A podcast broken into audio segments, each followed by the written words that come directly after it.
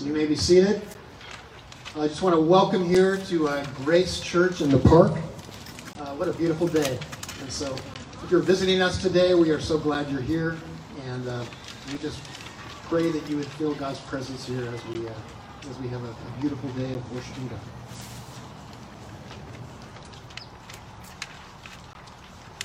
Thank you, Steve, so much. Well, I have the privilege of introducing a friend to you. His name is Jimmy. Jimmy is here with his wife Julie and their wonderful family. Their children are all here. Jimmy is uh, the lead pastor over at the Hill Church. Jimmy and Julie and their family came to La Mesa to help revitalize a church here in La Mesa called Windsor Hills Baptist, now called The Hill. And God has done an exciting work of gospel revitalization bringing new life to that congregation through the ministry and proclamation of the good news of Jesus Christ. It's a church that you'll hear us pray for right here in our pastoral prayers as we pray for local churches in our area. The Hill is one of those churches that we love to pray for. And I am glad Jimmy is here. I wanted you to get to know him, you to benefit from his teaching gift because he's a friend and a faithful gospel preacher in our area. So would you welcome Jimmy as he comes to teach us this morning, please?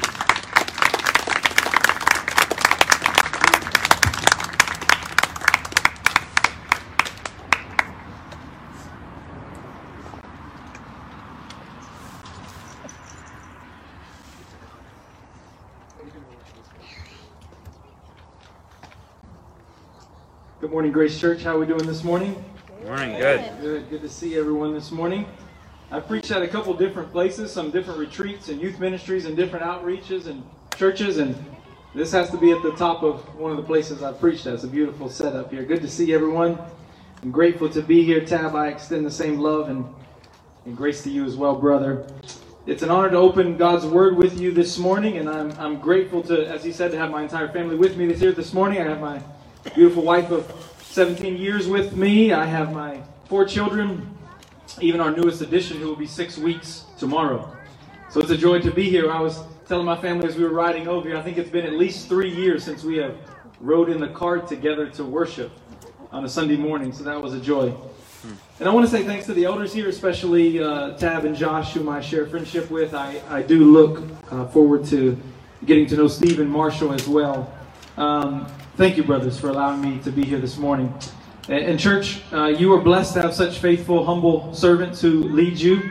Um, as I'm sure you're uh, uh, already doing, I want to encourage you to love your pastors well, especially in this season, in this difficult, strange season. I read a study uh, recently that stated that more pastors have left the ministry in the last eight months than we have seen in the last eight years in the United States. So love your pastors well. And, and church, thank you for loving and caring for your leaders. I know that you do that. And please know that the Hill Church also prays for you. We actually prayed for you publicly last Sunday in our worship service. So we extend the same uh, uh, generous greeting to you. And um, we consider it a privilege to serve alongside you, serving King Jesus in our city. If you have a Bible, please open it to Romans chapter 8. Romans chapter 8 this morning. I will have to admit to you, I am a uh, somewhat of a passionate moving around preacher. So I have my hand with a mic here. It's going to be good. So let's dig in. Now, I've always been uh, amazed by trains. Um, while getting caught by the train was always upsetting to my parents, for me it was always enjoyable. Um, I had no sense of time or desire to be on schedule, so I enjoyed every minute of it. It was fascinating to me to watch a train move by so up close and personal. But I was always intrigued by something. Why was the engine sometimes in the front and sometimes in the rear? Sometimes the train seemed to be uh, getting pulled along the track, but other times it seemed to be getting pushed. It wasn't until later in life that I connected the dots that there's such thing as a push-pull locomotive that a train can actually, the locomotive can actually pull a load of cargo to one location, simply attach to the other end and push another one back. And it's, in fact, it said that a train is actually more efficient when the engine pushes from the rear rather than pulling from the front. Our sermon text this morning uh, will cover the final verses of Romans chapter 8. And they really form a climactic conclusion to Paul's detailed train of thought regarding the Christian sanctification, beginning back in chapter 6. Now, our sanctification, our growing in Christ's likeness, is the result of the outworking of our justification, which was the focus of Paul's argument up through chapter 5. Only by faith in Christ and his work in the gospel can we as sinners be made right, can we be justified before a holy God. As believers, we possess the privilege of standing positionally right before God through faith in Christ. Sanctification, then, is our becoming who we are in Him. Sanctification is us becoming in practice who we are in position. It is the ongoing work of the gospel in our lives. So, chapters 6 through 8 really comprise Paul's theological treatise on the doctrine of sanctification. Chapter 6, he unpacked our relationship to sin as believers now. Right? He said we are dead to sin, alive to God in Christ, 611. Chapter 7, he unpacked our new relationship to the law. We have been released from the law to belong now to the risen Christ, 7 4. In Romans chapter 8, though, he elaborates more than anywhere else in the New Testament on the work of the Holy Spirit in our sanctification. As he tells us that we groan for glory, but we do so with God's guarantee of glory, as God works all things for our good. This morning, though, I want us to consider, as I come back to that analogy I began with, the engine that drives this theological train along the track in terms of our sanctification. I think that's what we find here at the end of chapter 8.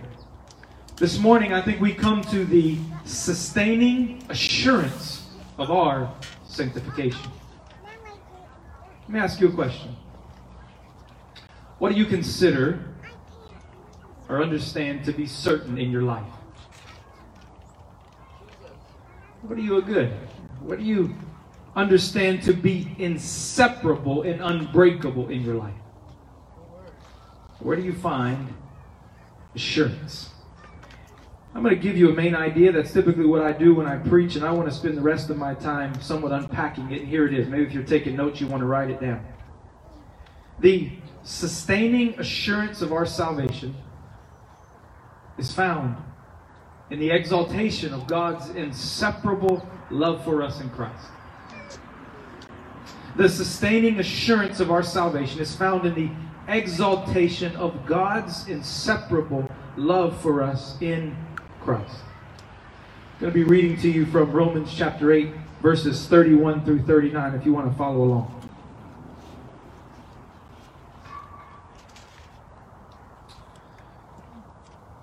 Paul writes here by way of the Holy Spirit in verse 31, we begin. What shall we say to these things? If God is for us, who can be against us? He who did not spare his own son, but gave him up for us all, how will he not also with him graciously give us all things? Who shall bring any charge against God's elect? It is God who justifies. Who is to condemn? Christ Jesus is the one who died, more than that, who was raised who's at the right hand of God, who indeed is interceding for us. Who shall separate us from the love of Christ? Shall tribulation or distress or persecution or famine or nakedness or danger or sword, as it is written, For your sake we are being killed all the day long. We are regarded as sheep to be slaughtered. No, in all these things we are more than conquerors through him who loved us. For I am sure that neither death, nor life, nor angels, nor rulers, nor things present, nor uh, nor things to come, nor height, nor depth, nor anything else in all creation will be able to separate us the love of God in Christ Jesus our Lord. Let's pray. Great God in heaven, we thank you for the opportunity to sit under your word. Lord, there is no growth in Christ, there is no sanctification apart from your word and your spirit. So, Lord, might the next 30, 40 minutes of our time be devoted to that end. That as the word is preached, Holy Spirit, that you might press it deeper into our hearts. That you might sink it into our souls, to let it come out through our hands into our lives. That we might be transformed, conformed into the image of our dear Savior, Jesus. In his name we pray. Amen. Now, Paul, he really does provide us with four, what I might call unanswerable questions to help us think about that this morning. And I'm really just, my outline is just going to follow those questions this morning. We're just going to look at these questions. No reason to complicate with an outline. Look at Paul's main questions here. And Paul introduces his four questions with really a question of its own. He says, What shall we say to these things? He begins with. And these things, the, the, the, these things here is essential. And given the exalted status of these final verses, the these things has application, no doubt, for everything Paul has said up until this point in the letter. As, as many scholars point out. But the, the then or the therefore here points to the fact that Paul most certainly has chapter 8 and our verses immediately preceding in mind. The these things is a reference to the golden chain of salvation from verse 30. Look at it. And those whom he predestined, he also called. And those whom he called, he also justified. And those whom he justified, he also glorified. What shall we say to these things? That's the logical flow of Paul's thought here. And so before we dive into this text, I want to offer you that question this morning. Directly. What shall you say to these things? How should you respond? Christian, I want to challenge you this morning to insist on applying the truths that you believe to your life. Christian, we must remain forever on guard against allowing our faith to become merely theory. We cannot overlook the fact that this question begins Paul's concluding words in this section dealing with sanctification. And while sanctification requires us studying and knowing the truths of the Bible, it demands so much more. It demands our response. It demands application of these truths in our lives. For you to become who you are in Christ, these truths, these truths must go down, must go beyond your mind to your hearts, to your hands. True biblical de- knowledge demands we be bold enough to apply the great truths of our faith to our daily lives.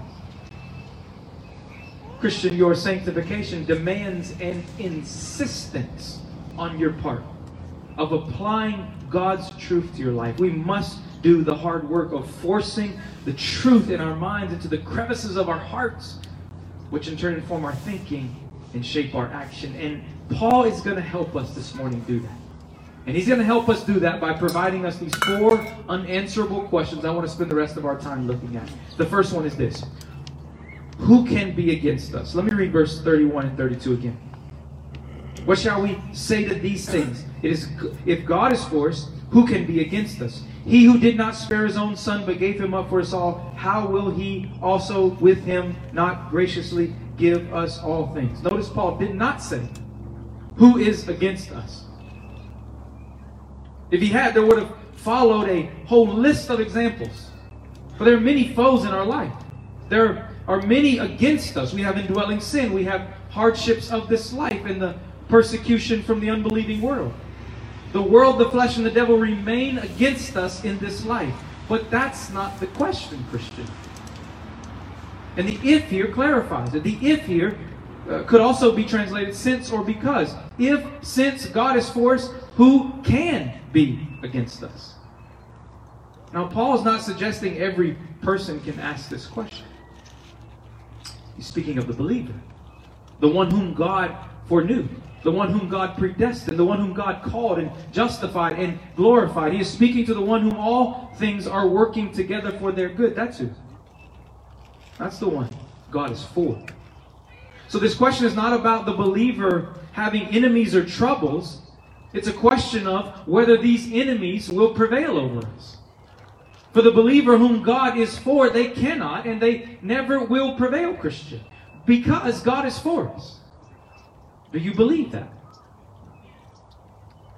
Now, this can be somewhat of a dangerous statement, right?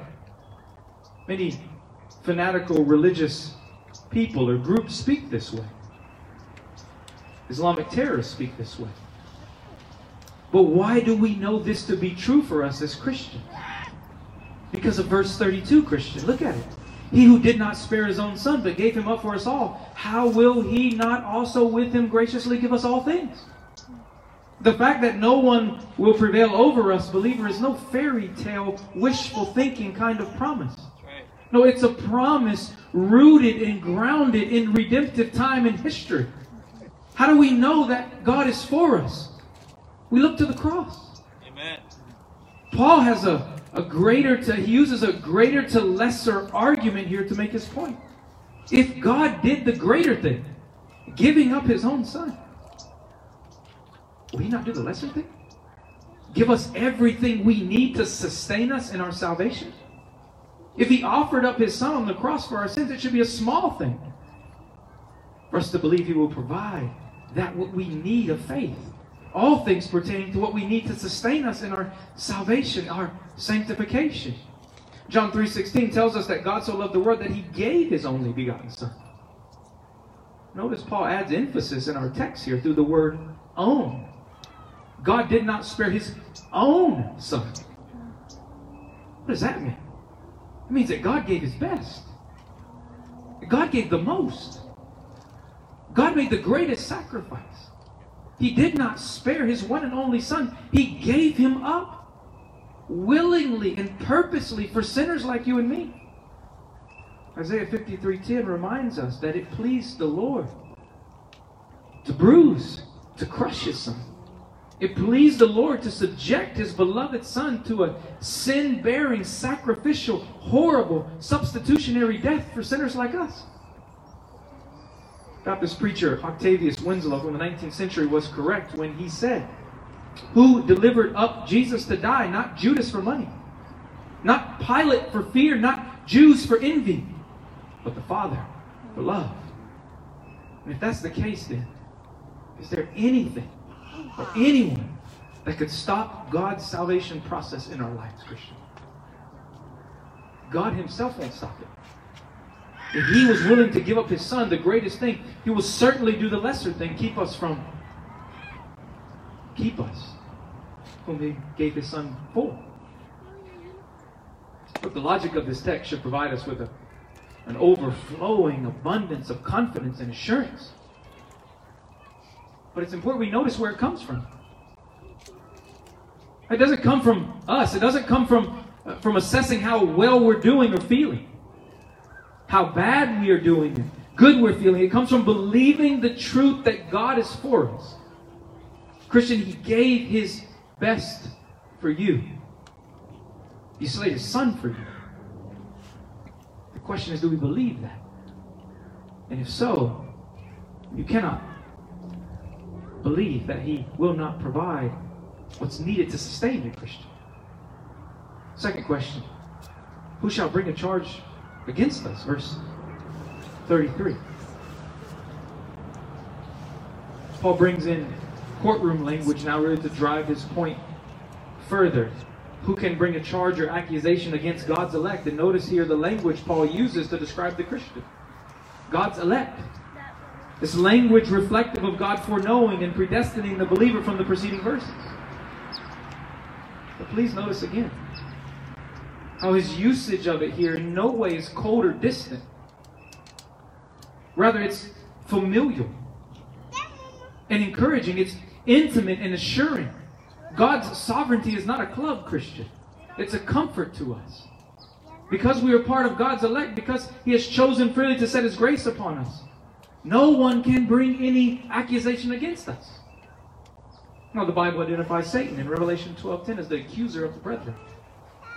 The Bible tells us how Satan desires to report all the bad to, about us, to accuse us and condemn us. So the question is, can this stick, Christian? Can this actually work?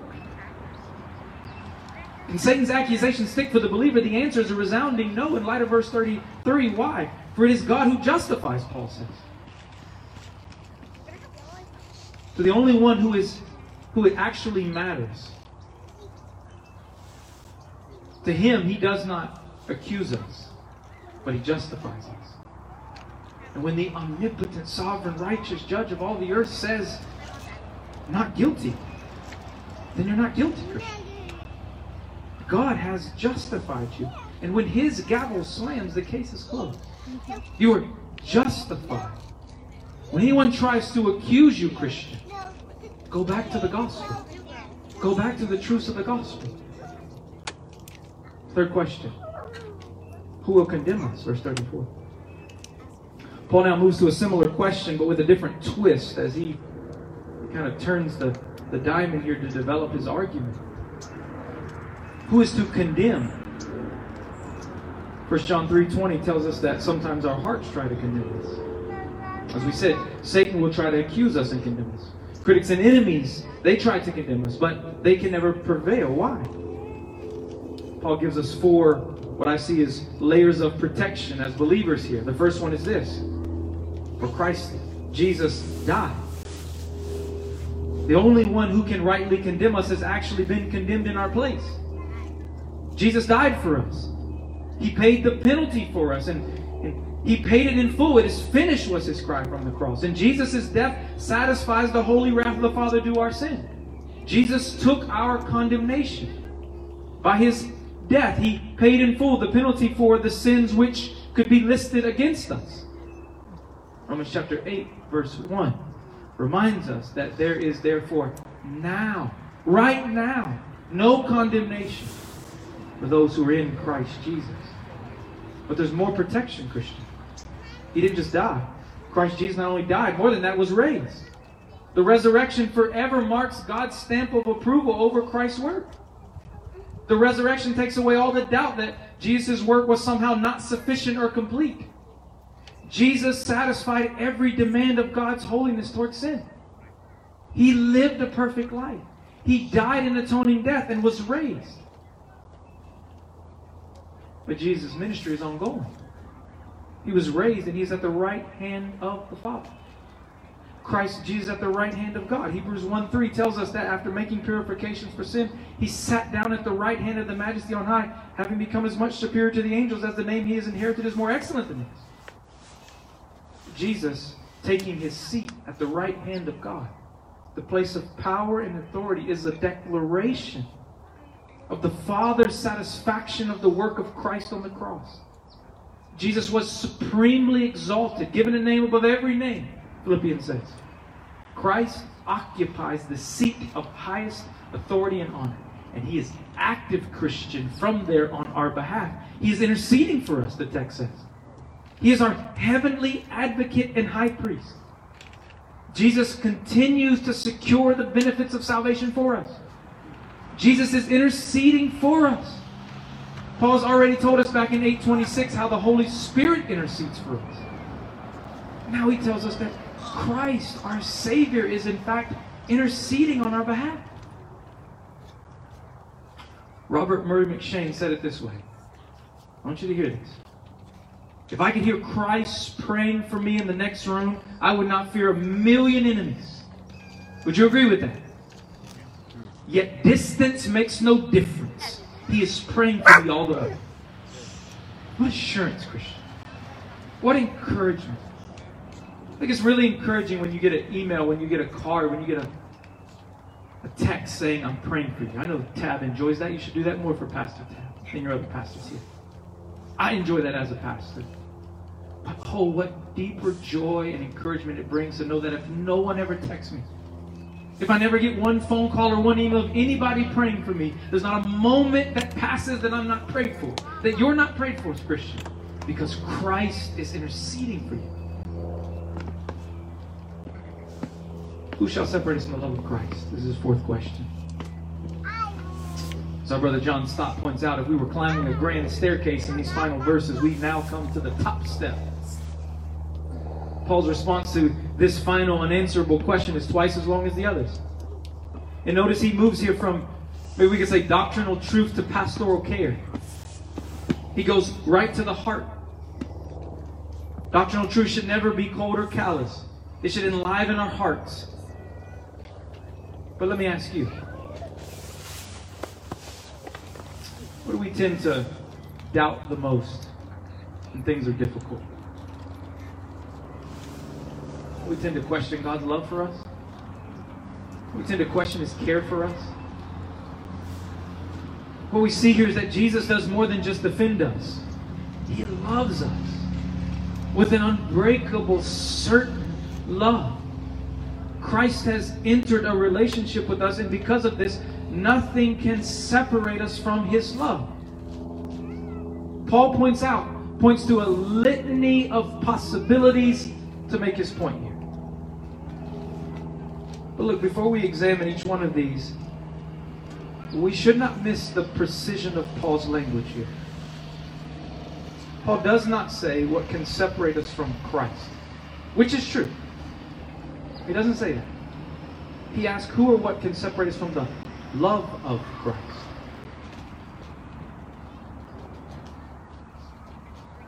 Love is what binds us to Christ. It informs our relationship to Him. Christ keeps you Christian because He loves you.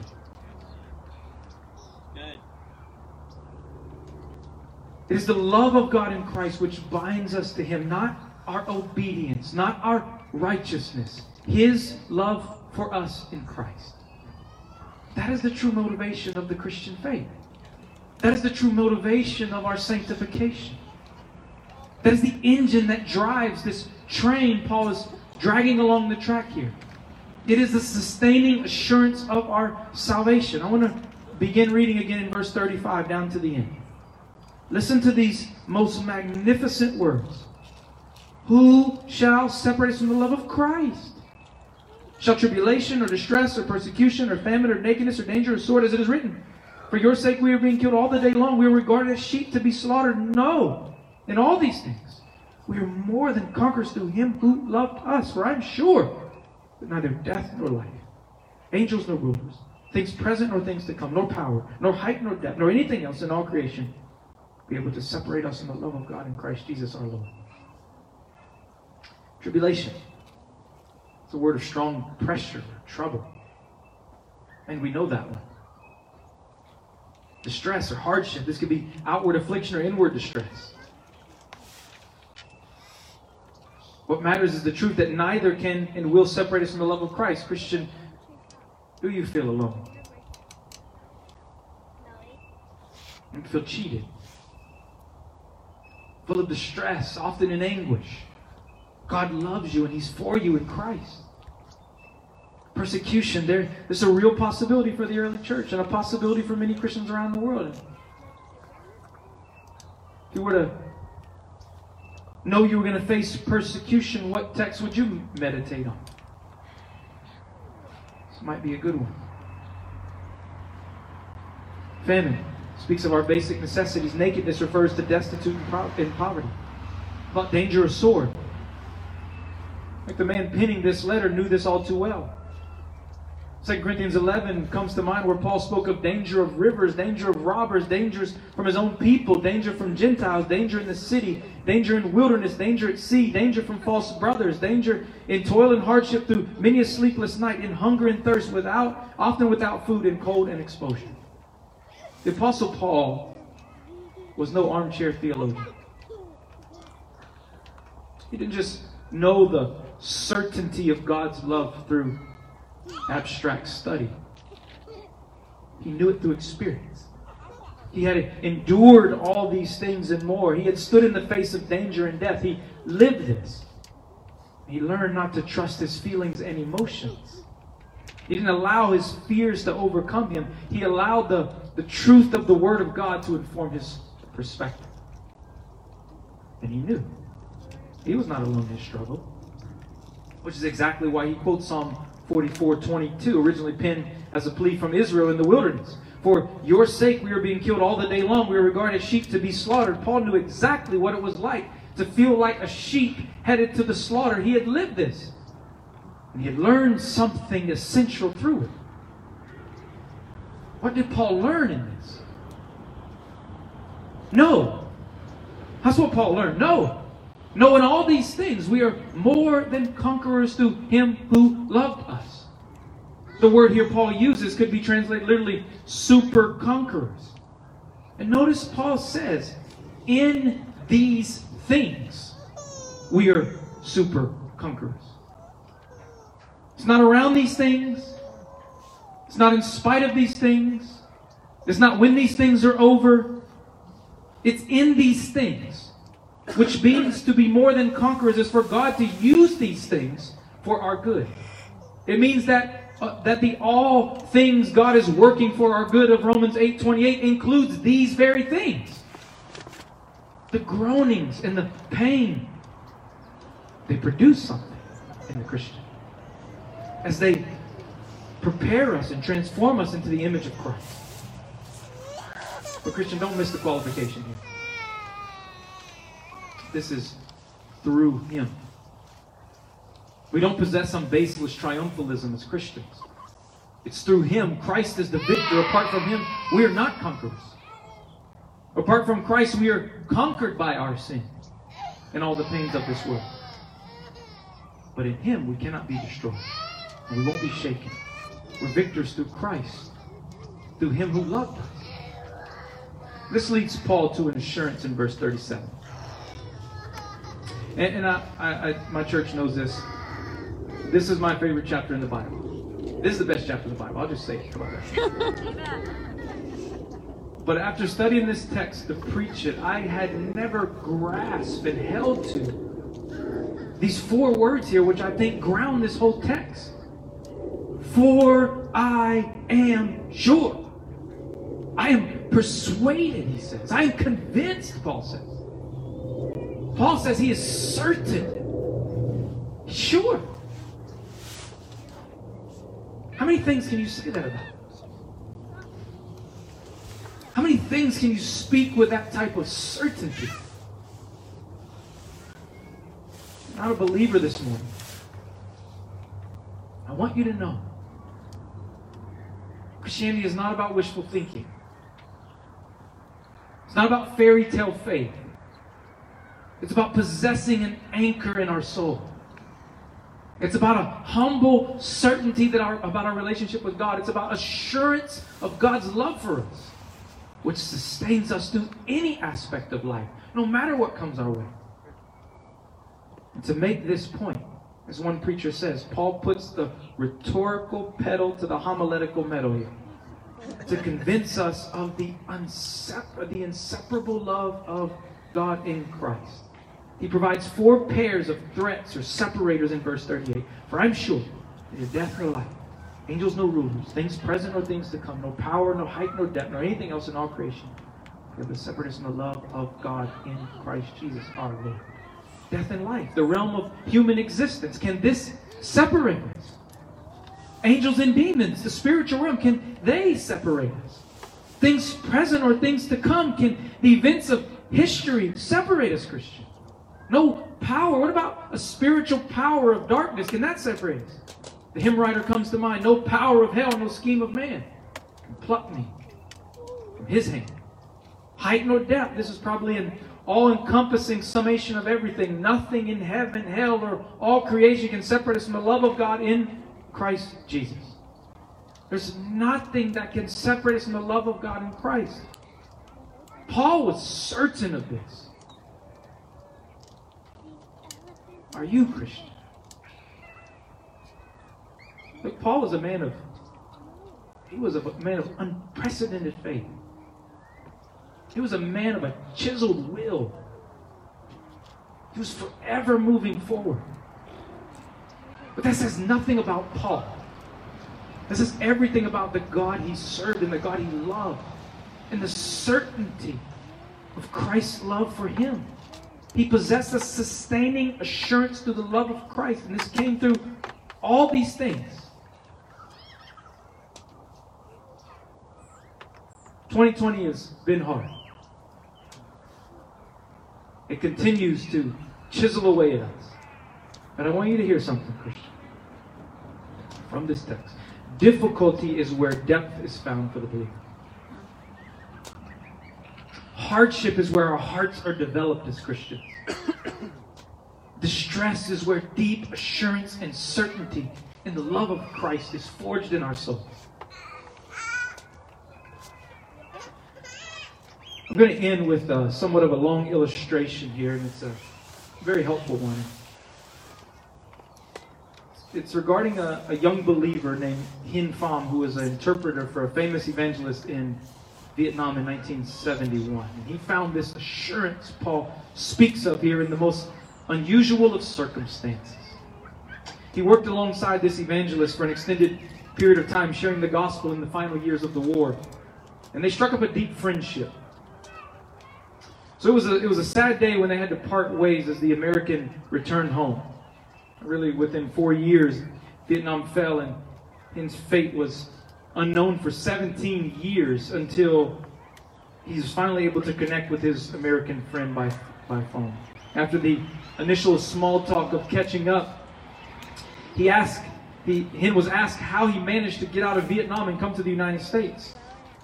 His American friend was completely unprepared for the story that would follow. Shortly after Vietnam fell, the communists arrested and imprisoned him for aiding and abetting the Americans. The jailer's sole aim was to indoctrinate him against democratic ideals and especially the Christian faith. He was cut off from reading anything in English and restricted to communist propaganda in French and Vietnamese language. And this began to take its toll on him. He began to consider maybe I was lied to. Maybe God does not exist. Maybe this whole uh, thing, this whole life was given to me as a lie. Maybe Christianity has deceived me.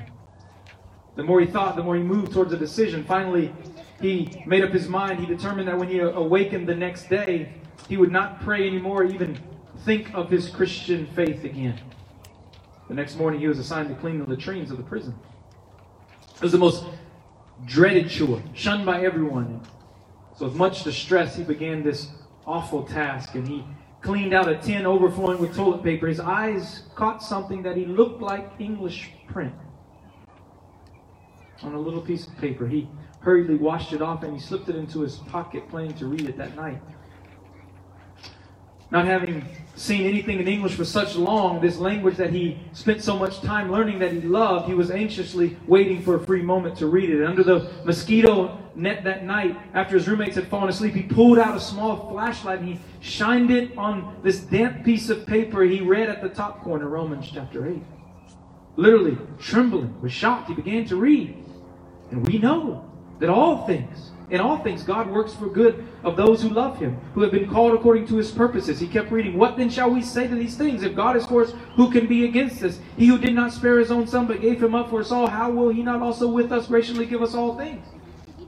Who shall separate us from the love of Christ?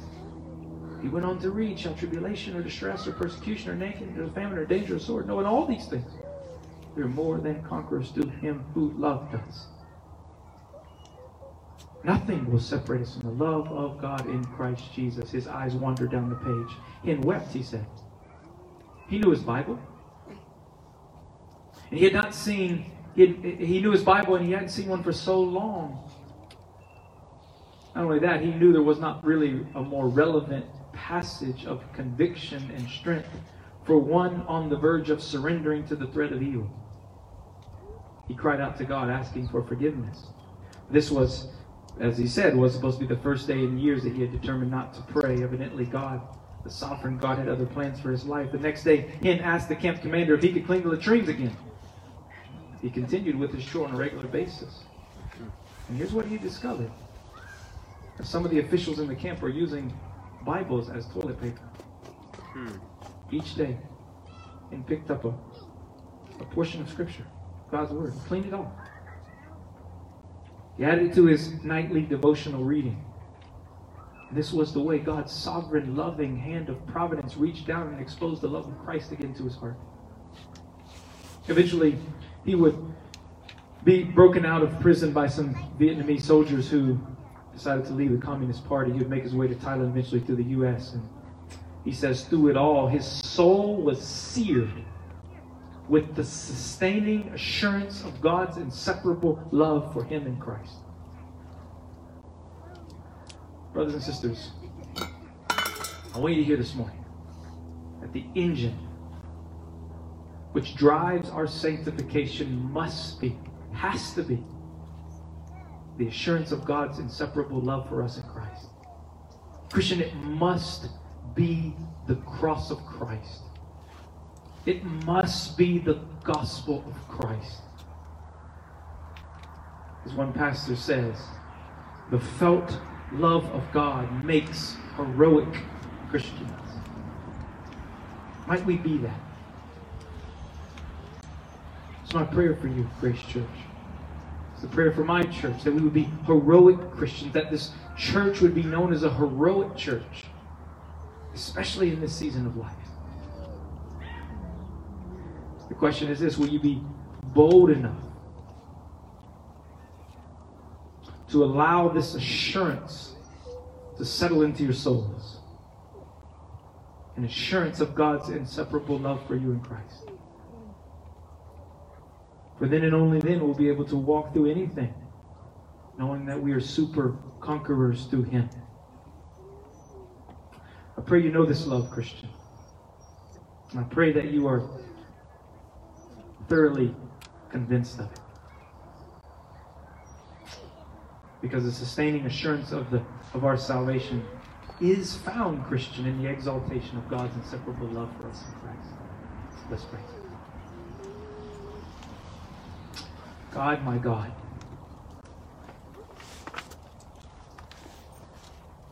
We thank you that you are not just God.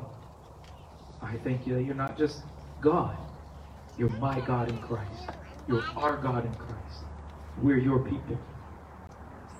Bought by the blood of the Lamb.